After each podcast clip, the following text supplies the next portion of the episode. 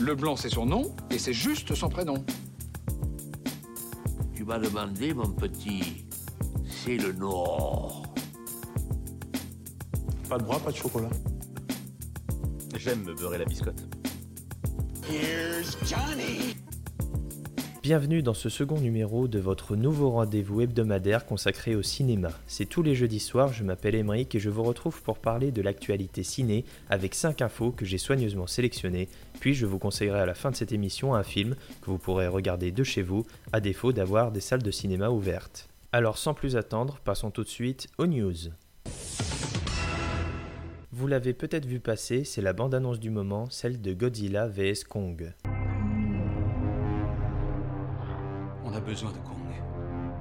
Le monde en a besoin. Pour empêcher ce qui se prépare.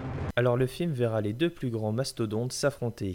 Ça n'est pas inédit au cinéma puisqu'il y a déjà eu un film réalisé par Ishiro Honda. Le film est la suite de deux franchises distinctes puisque Godzilla est revenu au cinéma sous la houlette de l'excellent Gareth Edwards en 2014, puis a eu droit à une suite il y a deux ans et King Kong avait fait son retour au cinéma dans Kong Skull Island en 2017. Alors plusieurs interrogations et théories ont fait surface suite au visionnage de la bande-annonce qui est sortie dimanche dernier, comme par exemple la présence du Mecha Godzilla qui excite les fans, un duel au sommet à retrouver au cinéma dans les prochains mois, croisons les doigts.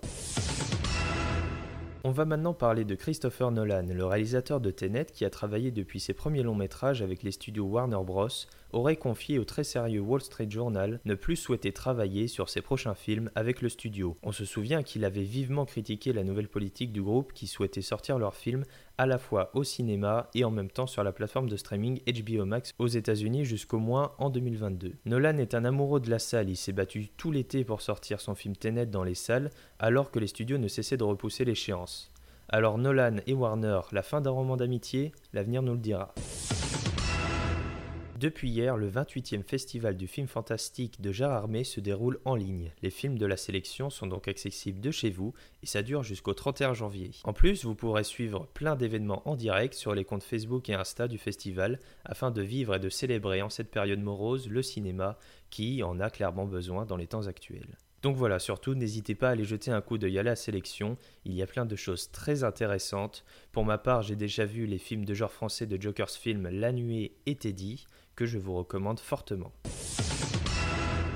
Pour cette avant-dernière actu, je tenais à vous partager toute mon affection pour un acteur qui nous a malheureusement quittés il y a déjà 13 ans. Il s'appelait Heath Ledger. C'était un jeune acteur très prometteur.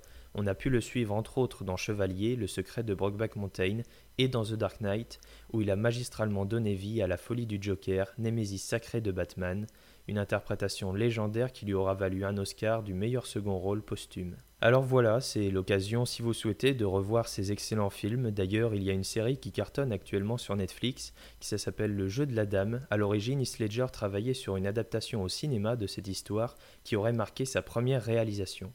Heath est décédé à l'âge de 28 ans d'une overdose.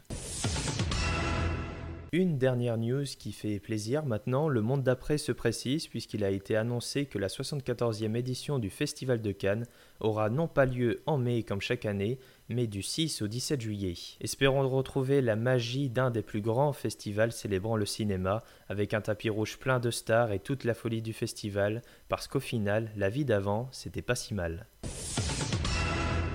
Le film de la semaine maintenant, c'est un film qui date de 1996, ça s'appelle Une nuit en enfer et c'est réalisé par Robert Rodriguez et écrit par Quentin Tarantino. Dans un coin perdu, au fin fond de nulle part, deux des criminels les plus dangereux d'Amérique foncent vers la frontière.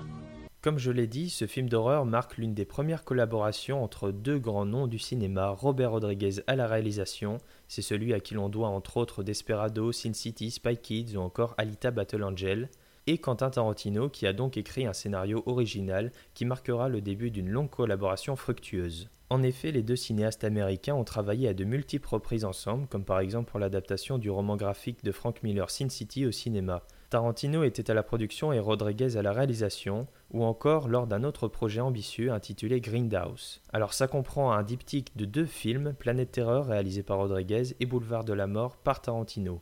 À travers les années, ils ont montré leur amour pour le cinéma de genre, brutal, gore et fun. Mais revenons sur Une nuit en enfer. Le film est un road movie à la frontière mexicaine où deux frères interprétés par George Clooney et Quentin Tarantino lui-même, oui parce qu'il est aussi acteur à ses heures perdues, sont en cavale après avoir braqué et tué plusieurs personnes. Ils prennent en otage une famille dans leur camping-car et s'en servent de couverture pour passer la frontière et regagner un bar de routier mexicain sous le nom de Titi Twister. Et c'est là que la nuit, au sein du bar, particulièrement chaud, va se transformer en quelque chose d'incroyable. La nuit va prendre une tournure inattendue et jouissivement sanglante. J'ai découvert ce film il y a quelques mois et quel éclate, c'est vraiment tout ce qu'il y a de plus fun, parfait pour passer une soirée entre potes à se marrer autour d'une bonne pizza. Bref, je suis certain qu'avec une nuit en enfer, vous passerez une soirée diaboliquement sympathique. Si vous voulez voir le film, il est dispo en DVD et Blu-ray dans les points de vente habituels et en achat et location du côté de Google Play, Apple TV, Canal, la TV d'Orange et Rakuten. Une nuit en enfer. Voilà, en attendant la réouverture des cinémas, regardez Une nuit en enfer, regardez des films chez vous, vous pouvez vous abonner pour avoir directement chaque émission dès leur sortie et également me suivre sur Twitter et Instagram, les liens sont dans la description. Voilà, je vous souhaite une bonne fin de semaine, un bon week-end et je vous dis à la semaine prochaine. Ça dépasse tout ce que j'ai pu imaginer.